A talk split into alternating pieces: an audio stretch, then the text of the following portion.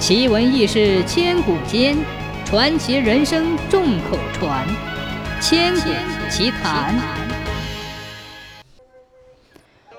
唐朝诗人皮日休写的一首好文章，但他的长相却令人不敢恭维，因为他有一只眼睛非常的不雅观。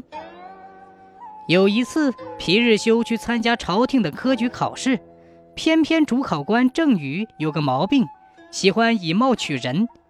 当他阅读到皮日休的文章时，十分欣赏，认为皮日休是个难得的人才，于是就把皮日休招来进行面试。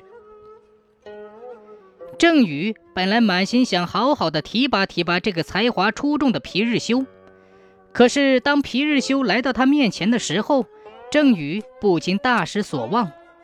原来皮日休的左眼是下塌的。郑宇刚才的欣喜之情一下子全被皮日休的眼睛给冲跑了。他想，此人才华横溢，但相貌却如此丑陋，真是可惜呀。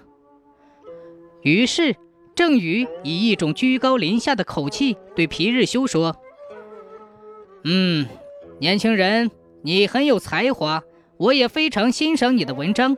本来是想好好的录用你，提拔你。”将来你的前途也是不可限量的，可是你为什么一只眼睛竟然会是这个样子呢？当皮日休听到郑宇说自己的眼睛的时候，他并未感到任何的尴尬和难堪。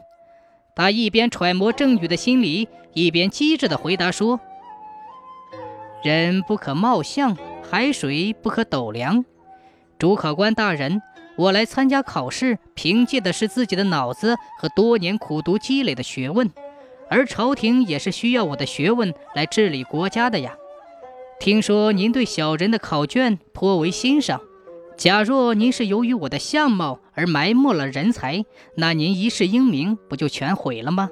别人会认为您选才不利呀。我想主考官大人，您不会因为我的一只眼睛而毁掉自己的两只眼睛吧？